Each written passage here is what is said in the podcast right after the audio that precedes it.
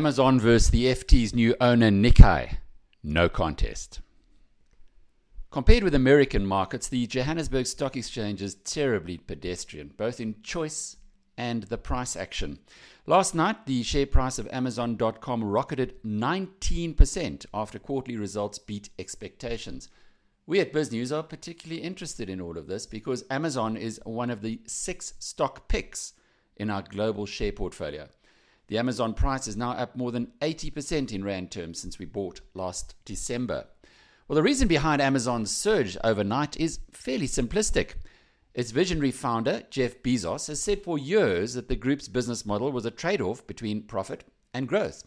At any time, he argued, Amazon could bump up its reported profit by simply slowing down growth. Well, despite Bezos showing them what he meant in the previous quarterly results, Wall Street's desk jockeys still didn't believe him, penciling in a loss of 14 cents a share for the three months to end June.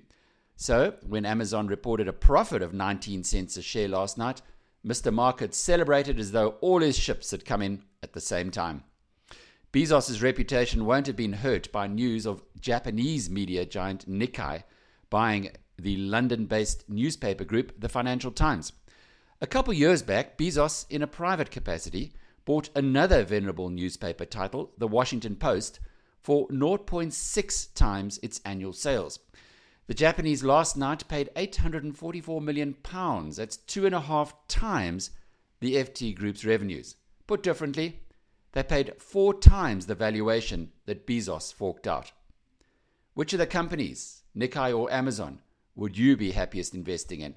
For me, no contest. I'm Alec Hogg.